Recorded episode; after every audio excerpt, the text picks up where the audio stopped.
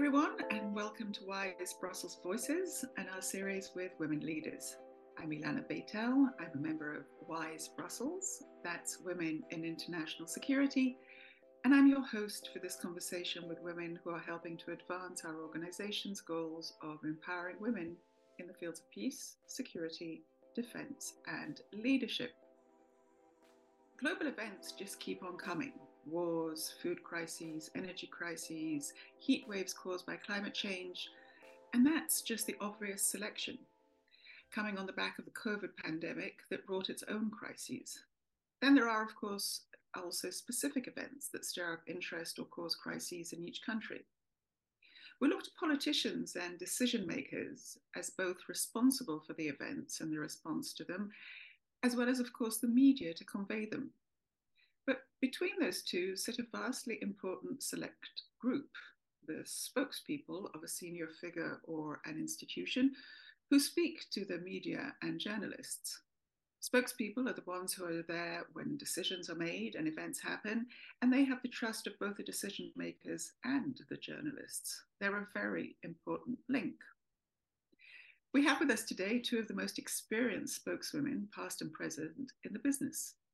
Oana Lungescu, principal spokesperson for the North Atlantic Alliance, NATO, providing strategic advice to the NATO Secretary General, North Atlantic Council, NATO commands and NATO offices on press, media, and social media, a position she's been in for the past 13 years. She is the first woman to hold this important position, and prior to that, she was a senior journalist. Joining her is Cristina Gallach, formerly Undersecretary General of the United Nations for Communications and Public Information, after serving as head of public relations at the European Union Directorate General for Information and Communications, and prior to that, a senior journalist. Cristina has also served as Spain's Secretary of State for Foreign Affairs and High Commissioner for the 2030 Agenda of Spain. That is a lot of firepower on both sides, we are pleased to say here. And welcome, ladies. It's absolutely lovely to see you. Hi, Ilana, and hey, Cristina. Hello to everybody. Such an honor to be sharing uh, time and conversation with you all. Absolutely. And let's start as we always start with each of you telling us a bit about the background to your illustrious careers. Cristina, maybe you start. Okay, well, I have always been, uh, in a way, into into lines of action: uh, international affairs, foreign policy, uh, geostrategic issues, and communications. And I have been very lucky in uh, along my career to be able to combine both, uh, to be able to work on foreign issues in international organizations, multilateralism, NATO, the European Union, and the United Nations, but also working on communications using the tool that communications offers to expand uh, the understanding, the knowledge, the reflection on foreign policy. So uh, my personal career, professional career has been in moving on these parallel two tracks, communications and foreign policy.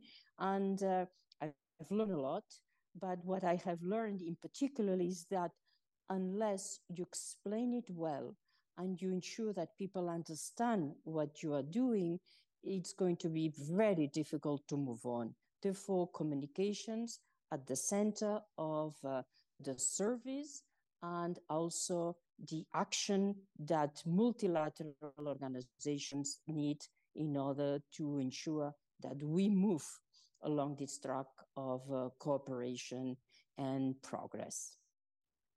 And a bit about your career, nonetheless. Yes, uh, you, I have uh, worked uh, at NATO, the European Union, the United Nations uh, in different positions. And I have also uh, dedicated my last five years uh, working for a national government, the Spanish government, where I've done three different jobs. Uh, I've done um, SDGs, Sustainable Development. I've done foreign policy at the Ministry of Foreign Affairs, and currently I'm managing EU funds.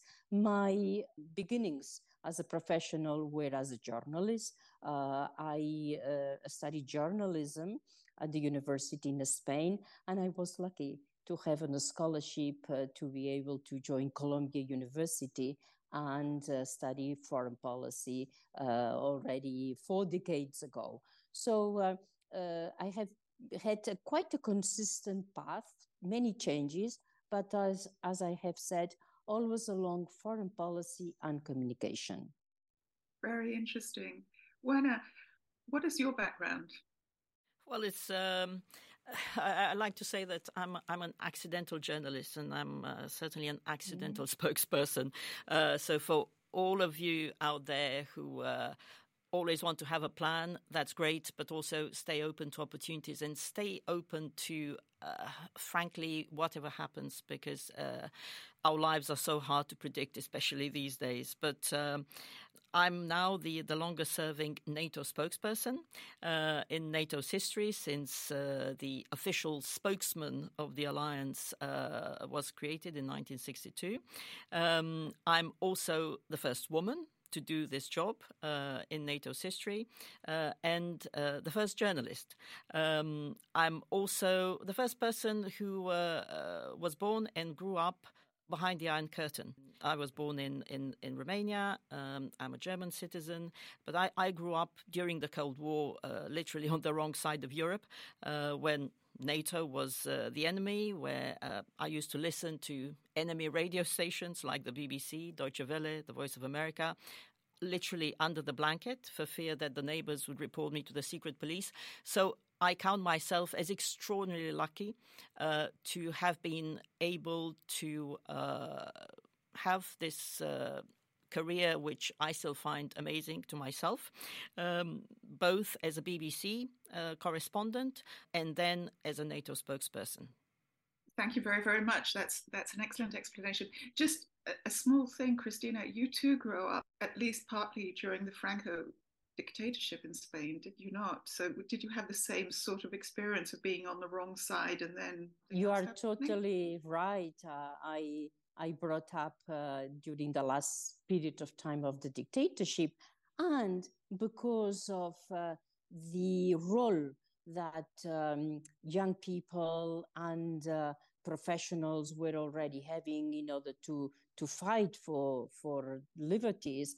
I remember, as it was now, when I was a student of journalism with other students of journalism, that we founded a newspaper bi-weekly and it was such a, an extraordinary moment. I remember i was in my first year at the university and uh, we were all for the weekends in order to work for that newspaper the, the students that belong to, to that region. So yes uh, those were very uh, complex moments and i can also remember when as a journalist i was working for the spanish national tv and spain was acceding to the european union at the time the European community.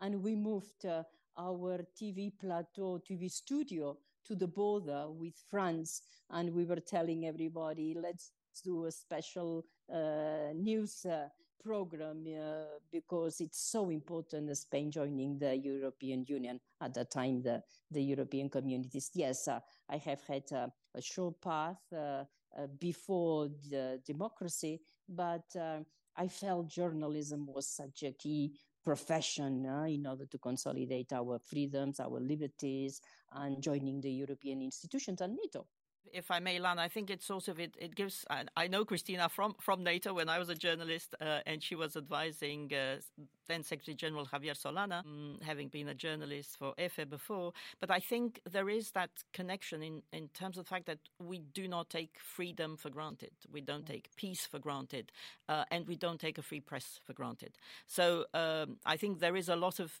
personal commitment, it, it, this is really something that's important for us as as people, not just as professionals. I can only support what you say, Oana. When I have been a spokesperson, in my mind there was always uh, knowing why a journalist uh, uh, says or asks something, mm, because uh, the the impact of the situation in which uh, the journalist operates. I remember working as a correspondent in the in the former Soviet Union and seeing how journalists were struggling to to work in so many different conditions or in the balkans during the wars etc so you are totally uh, right uh, uh, my background and i'm sure your background has an impact on the manner in which we see the importance of free press and the importance of being able to report properly about whatever situation, uh, be it a geopolitical issue or be it a, a local, a local, a local affair. I think that's a very, very important point because I think that is partly, presumably, what also allows you both to be spokespeople because you understand the importance of conveying a message.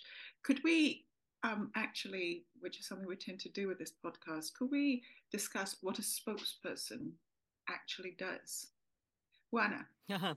uh, yeah, well, I can tell you that I, I thought I knew uh, when I was asked to uh, to do this job. Um, actually, I didn't. Uh, I knew NATO very well. Uh, I, uh, I had been covering NATO since 1997. So basically, from then until now, I will have done something like 20 NATO summits. I'd also covered the EU very extensively.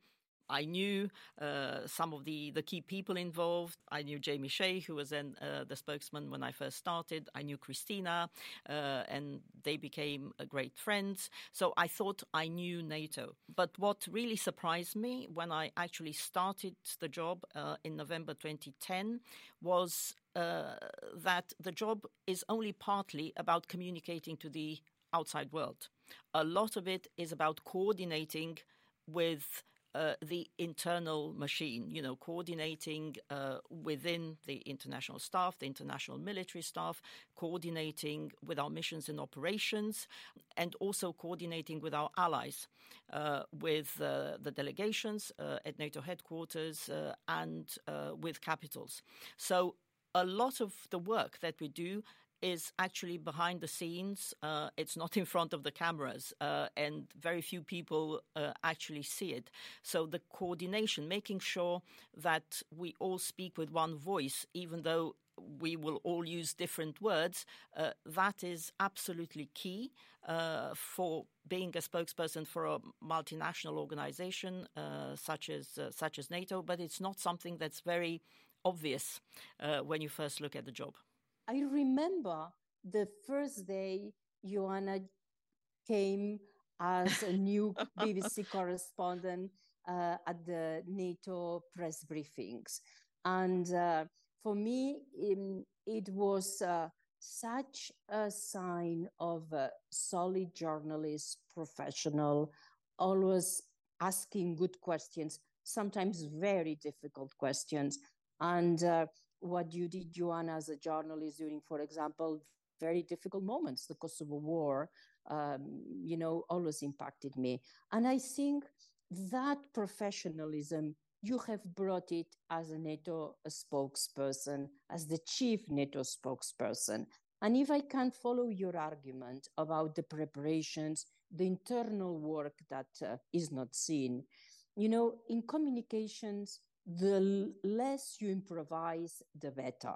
Sometimes it seems it's very natural, the communication, but there is a lot behind. And the more we incorporate social media and different media uh, to the traditional uh, newsreels, uh, TV, newspapers, etc., the more you need to prepare.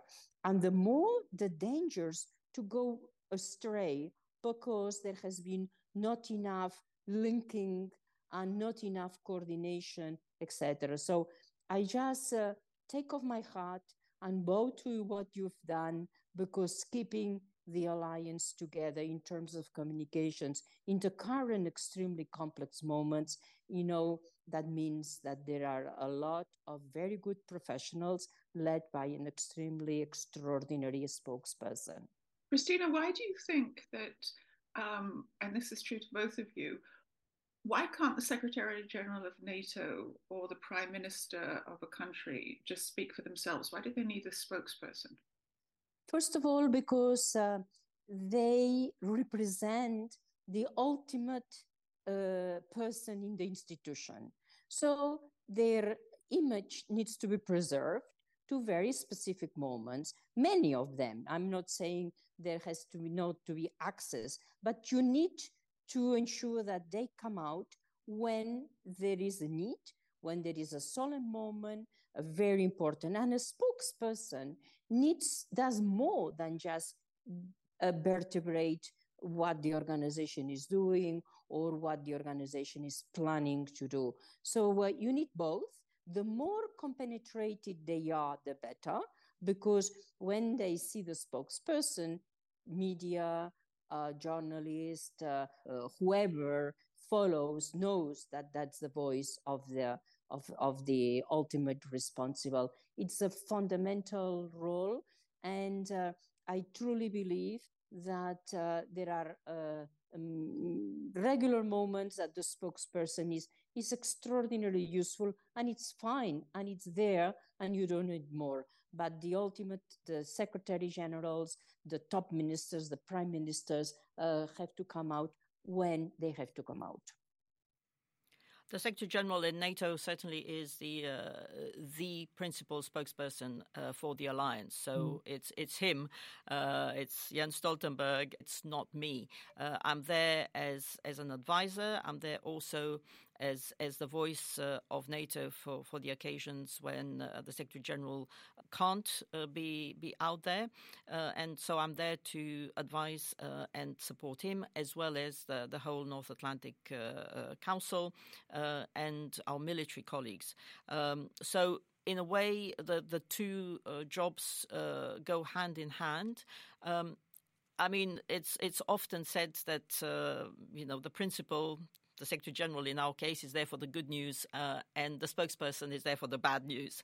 Um, it doesn't always uh, work like that, but uh, certainly when I first started working with Jens Stoltenberg uh, back in, in 2014, before we decided uh, that we would we would continue, um, because I had been appointed by his predecessor Anders Fogh Rasmussen, uh, I told him, Secretary General, I will tell you things that you do not like and I may advise you uh, not to say things that you may want to say. So we can only uh, work together on that basis. And to his credit, he said, uh, absolutely, uh, I'll listen to, to what you say. And he, he's always done that. And then, of course, he takes his own decisions.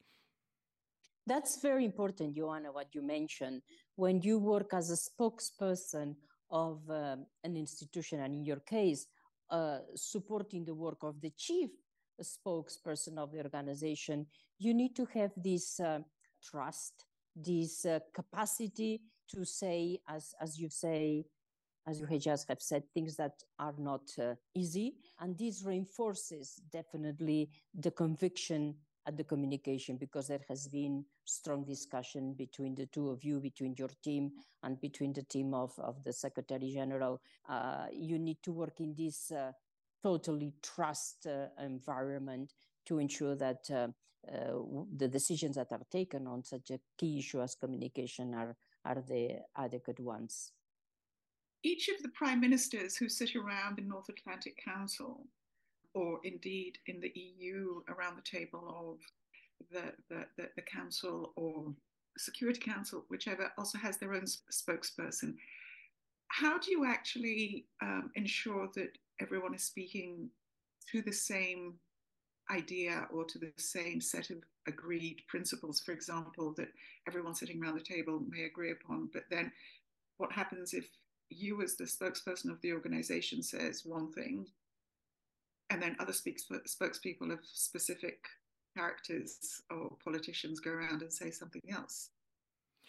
Look, I think uh, heads of state and government uh, uh, will always have the uh, the the ultimate uh, decision making power to, to say what they want to say. And obviously, each, uh, each country will have its own national interests. And after all, we are an alliance of democracies with right now 31 countries, all with very different histories, very different geography, very different political parties um, in government. But what unites us in NATO is uh, our commitment to defend and protect each other. And that's where we've always been united, despite all the differences uh, that we may have uh, and that we will uh, no doubt continue to, to have in, in the years to come. But ultimately, I think everybody also knows when it comes to NATO that our unity is also our strongest message. It's our strongest message of deterrence and it's our strongest message of defense.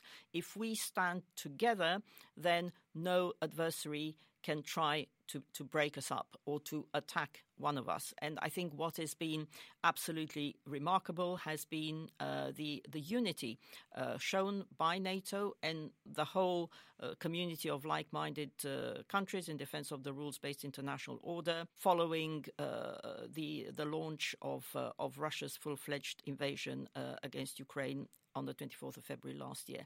I think this is something that President Putin did not expect, um, and it shows uh, the, the big strategic mistake uh, he has made. Our unity remains uh, our strongest asset, both in what we say, but also in what we do. And obviously, we will work together, uh, not just with the heads of state and government, but also with the ambassadors, uh, who uh, sit in permanent session in the North Atlantic Council in NATO HQ, with all our colleagues, our communicators, both civilian and military, both here in Brussels, but also in the respective capitals. We have our networks. Uh, we have uh, we exchange messages on different platforms. Uh, I have uh, started something uh, which is known as the playbook internally, where we have all our key messages, which we regularly update with the links to all the key press conferences, um, interviews, uh, uh, upcoming events, so that everybody is on the same page. So we have different ways, rolling scripts. Uh, we share our our lines uh, and our plans, including also on uh, on social media, um, just to, to make sure that we are aligned as much as we can be, as I said, in an alliance of 31 uh, democracies. But it takes a lot of coordination um, amongst uh, ourselves, but ultimately we all know we have the same goal. So, you know, everybody's working very hard at it. I, I want to underline what Oana said about the key uh, role of coordinating the messages and ensuring that uh, uh, what you mentioned, the playlist contains the messages, and at the same time playbook. respecting uh, the play the play playlist, the playbook, uh, um, uh, correcting and, and, ensuring that the leaders are sovereign and they they will move along their um, interests, but as well the the need uh, and the conviction to to work united at NATO. This is something that when I moved from NATO to the European Union really uh, shocked me. After a NATO meeting, there was always a message based on what unifies the community, the member states. After a EU meeting, things are a little bit different, and you see the national interests either reflected through uh, financial issues or through specific policies become more present. And there is always a national winner. So you, you really need at the European Union to be uh, uh, aware that the perspectives uh, tend to be more diverse uh, than NATO, in particularly in being made public. So this is a, a, an approach that um, traditionally happens. Uh, you uh, with uh, different positions, including the commission role, which the commission is a tractor of um, strong uh, policies, but then member states uh, fight with each other, and including the European Parliament. So the coordination, the unanimity here at the EU level is much more complex. And then if I add the United Nations, this becomes even more complicated because there the divisions, north, south, global north, global south, uh, uh, more least developed countries or uh, regional positions, etc. So yes, uh, uh, speaking uh, on behalf of organizations of these different natures, eh, European Union, uh, NATO, the United Nations, takes uh, uh a lot of coordination. When I w- went to work for the for the United Nations, it was the peak of the Ebola crisis, and uh, we had a strategic communications meeting very early in the morning um, because you remember it was uh, not the type of pandemic we just had with COVID, but it was an extremely devastating problem uh, for uh, uh, West Africa and with the dangers of expanding everywhere else. And we had a tremendous responsibility at UN uh, level uh, of uh, supporting the fight against Ebola. And the complications of the disparities between the Africans, the West Europeans, the East Europeans, etc., made it more difficult. So uh, the nature of communications uh, is also uh, different depending on the organization which you are serving. Don't you agree, uh, Oana? Yeah, I think having the common goal and understanding what that common goal is uh, and and striving for it together being part of something bigger than oneself uh, and then any one nation understanding that the challenges the security challenges that we face right now and for the foreseeable future are much bigger uh, than uh, what any one country or indeed one continent can tackle on its own. I think it's that understanding of the bigger picture and having that common goal uh, that helps us also as communicators uh, achieve that that unity of message. NATO ultimately is about peace, security, freedom mm-hmm. for one billion people in Europe and North America, and we've managed to to keep that uh, peace and freedom for almost 75 years now.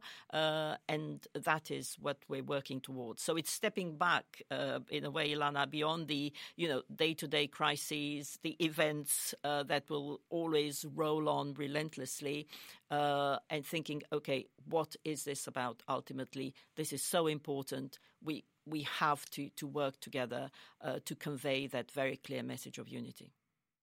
Yeah. I think that you're both raising excellent points, um, though I would say that one of the things that I find interesting is, Cristina, you're pointing out in many ways that NATO, it's not a single issue, but it is nonetheless a very focused issue organization.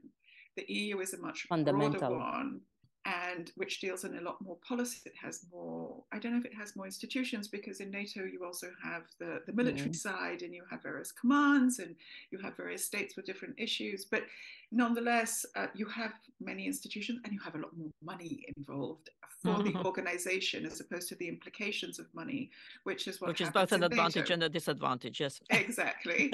and then in the UN, you have 192 nations, mm. and even though the Security Council is only 15 with five permanent members, it is nonetheless 192 nations that pass um, decisions. So each, I suspect, brings its own complexity, its own uh, different way of looking at things.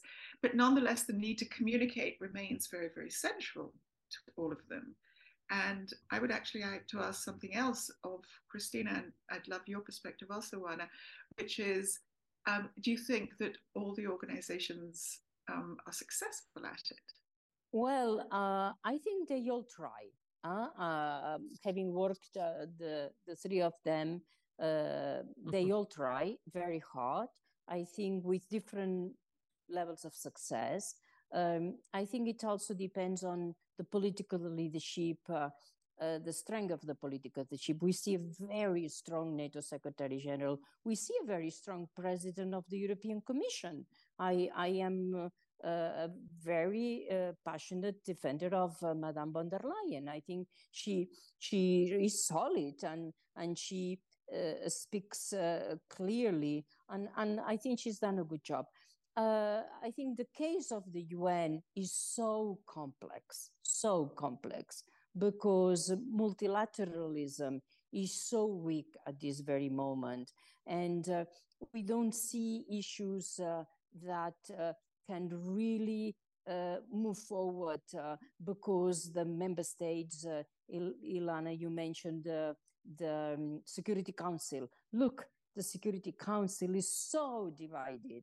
So the role of the Secretary General is is is so complicated.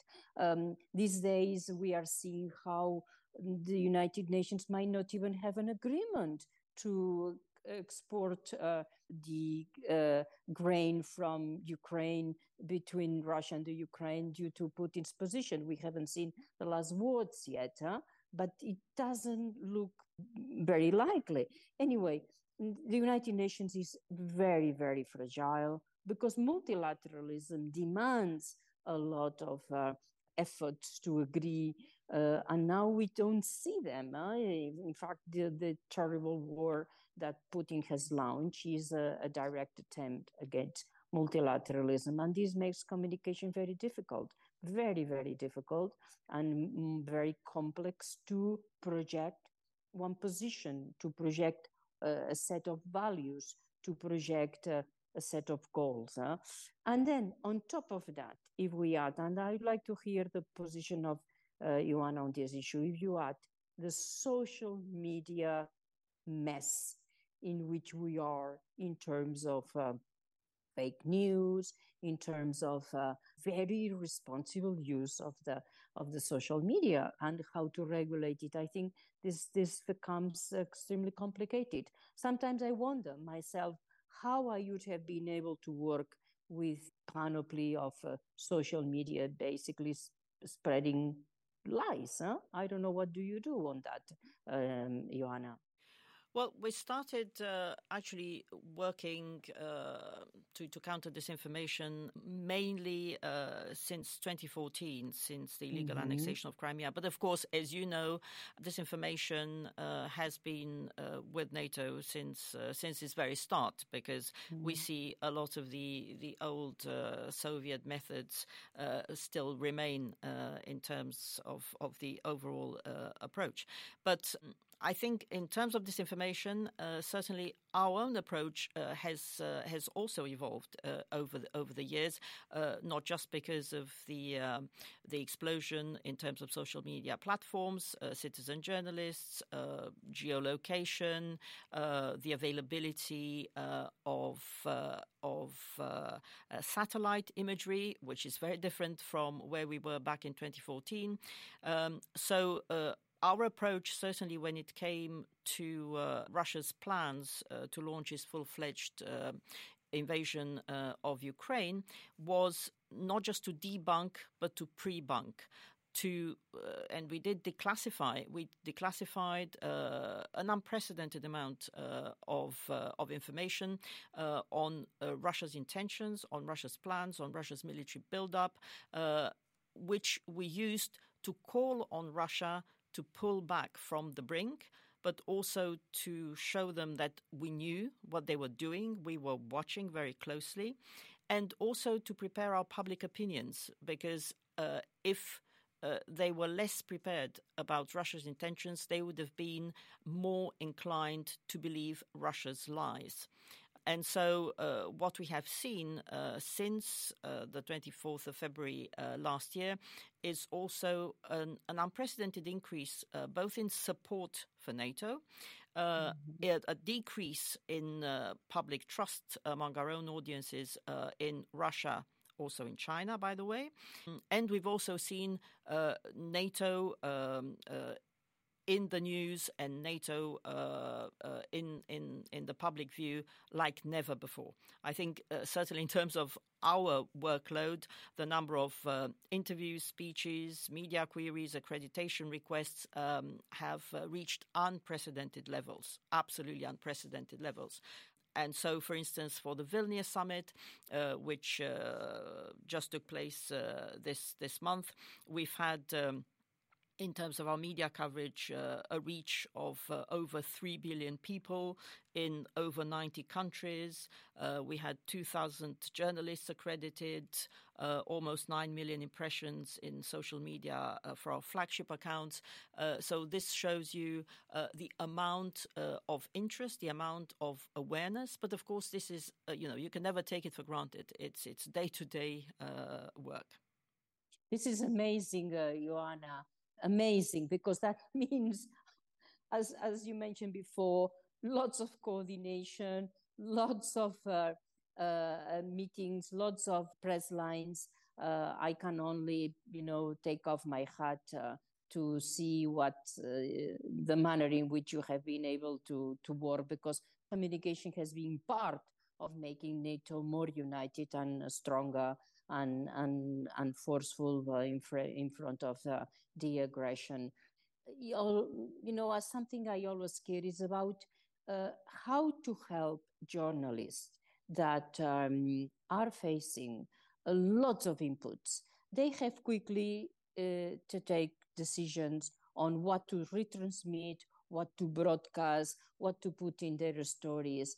And uh, the complexities of mm. the process of uh, uh, processing information and how we, the people in the institutions, are uh, there to support in, their, in this process for a journalist to, to send a story and then to ensure that uh, the content is there. Because in general, I am convinced that the journalists want to report mm, fairly, want to report the truth, want to have a variety of sources, and they are confronted to terrible, terrible, misguided, and um, interested wrong messaging. So um, this is this is really hard. That's why a strong comms team that uh, you know comes out uh, with um, good information, with solid uh, and checked uh, uh, details is is critical. Yeah, we we are a very small team uh, actually, but I think uh, it is the power of teams, uh, and mm-hmm. you know mm-hmm. everything that I mentioned, and, and as you know from from your time at at NATO, you know the people working here are tremendously dedicated, professional, uh, very, uh, very, very committed. Uh, so I think you know it's it's a fantastic uh, team, and it goes beyond the press office, obviously, the public diplomacy division, and everybody uh, working together, also with our colleagues in the military and our colleagues in in the nation. So, you know, I often tell people, okay, we're facing disinformation; these are tough times, but if you look at all of us together, the power that we have, you know, not just the people working in NATO HQ, but all of us together, the networks that we have, uh, the the influence that we have, I think that is tremendous. We just need to remember it and to and to use it, uh, and I think that's uh, that's also very important. But I, yeah, the point that you made on on journalists, uh, and also mm. the point that Ilana made at the very start, you know, this is about being a spokesperson, is about having the trust uh, of the decision makers and uh, being a trusted advisor, but also the trust of the journalists. And I think for both you, Cristina, and for and for me, having been a journalist, you know, obviously mm. once a journalist you're always a journalist so you all you know the pressure which i think now is perhaps worse than ever on journalists uh, with a continual deadline working for multiple platforms uh, in, in, in different ways under a lot of financial and editorial pressure. Mm-hmm. So I mm-hmm. think understanding the pressures that they are uh, they are working under, uh, trying to help. Uh, mm. Sometimes it may be just by you know having to, you know answering very quickly on whatever platform the query comes, because it may be Twitter, mm. it could be Instagram, it could be LinkedIn, mm. it, it could be plain email uh, or a phone uh, or a phone call. So just trying to respond as quickly as possible. Um, uh, and journalists tell us that they really appreciate that. And also being honest, because I, uh, you know, working at NATO, a lot of the time I will not be able to tell people everything that I know. I will not be able to tell journalists everything that I know. But I will try to tell them as much as I can, and also I will not bullshit them. I will not spin them. Uh, if I don't know, I don't know, or if I can't say something, I will tell them that. So then, you know, they can perhaps try another source, but uh, I will try not to waste their time. And the other thing is previewing. Uh, as you mm-hmm. know, as we all know, it's not just about uh, what you decide, it's also about previewing what you decide because often that's what journalists are interested in is telling the story before the, the story actually happens. Once it happens, it's perhaps less interesting. So we mm-hmm. do a lot of previews, a lot of uh, a lot of briefings uh, to an extent which was certainly, I think, not done when, when you were working at NATO. I think that's something that uh, people have, have realized that's how we can help journalists uh, do do their work and be better prepared to tell the story. All the means and ways you can put at the service of who is going to have to present information because you can do communications directly a lot you do mm. them a lot but uh, you need uh, this journalist this commentator this person that is going to to to lead and unfortunately they need to to be able to assimilate lots of things and the role that you do is is fantastic. Uh, frankly sometimes i'm i'm when i see journalists in the front lines in the ukraine how they are able to contrast information. And sometimes you mention it the financial burdens uh, we see now this is not a profession that is uh, well paid at all Ladies, we're moving rapidly towards the end of this show. Just one last very small comment from you both. Oana, I know that you are stepping down soon. Mm-hmm. At the end uh, of August. Cristina, I know that potentially you're moving on too. What happens next for both of you? Cristina. Well, I, I don't know. Um, you know, Spain is in the midst of an election campaign, very important election because uh, uh, we have uh, put a lot of uh, policies, transitions, digital transition, ecologic and, and energy transition, and lots of programs to support equality and inclusion. So we don't know.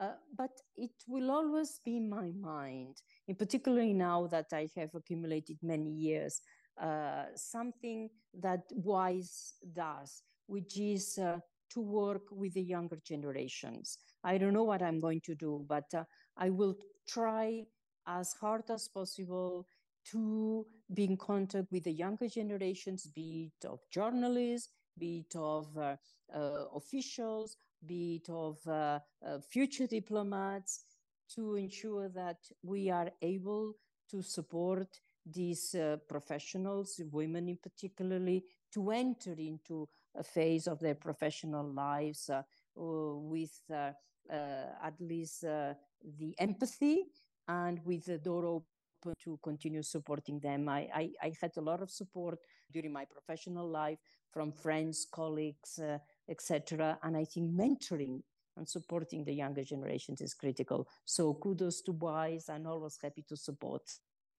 yeah, like like Cristina, I don't have any particular uh, plans except uh, perhaps uh, you know looking forward to, to being on a holiday where I don't have to to comment from the beach on the latest uh, uh, criticism of NATO by presidential candidate Donald Trump, um, or having to deal, sadly, as has often been the case, with uh, another terrorist attack. Um, so you know, just taking a bit of time to to think, to sleep, to have lunch uh, the sort of normal things that uh, that people do. I think that's uh, that's going to be that's going to be good. You know, read and write, and yes, you know, I'd be delighted to to to stay to stay in touch, and I'm I'm really very very happy to to look around here at NATO and to see how many young women are here mm-hmm. uh, doing uh, some some really extraordinary jobs. Whether it's uh, you know dealing with uh, cyber defense, uh, with defense planning, uh, with nuclear policy, with climate change. Um, so I think we have a lot of of talented young people and young women, and and I'm sure they'll go far. I think it's really important to involve more women in in this area of security and defense. And thank you, uh, Ilana. Thank you, Cristina. And thank you to WIIS for everything that you do. Um, I really don't think we can improve on such wonderful words. So that's a wrap on this episode of WIIS Brussels Voices. Thank you so much to our guests, Oana Lungescu and Cristina Gallach. We'd also like to thank our technical team at Free Range Productions. Please continue the discussion with us at WIIS Brussels on Twitter, Facebook, or LinkedIn. And if you haven't done it yet, subscribe to WIIS Brussels Voices and listen to all our episodes on Apple Podcasts, Spotify, or your favorite podcast application. Learn more about WIIS Brussels on our website, wise-brussels.org. I'm Ilana Bet-El with the wonderful Florence Ferrando. Thanks for joining us and stay tuned for more great conversations.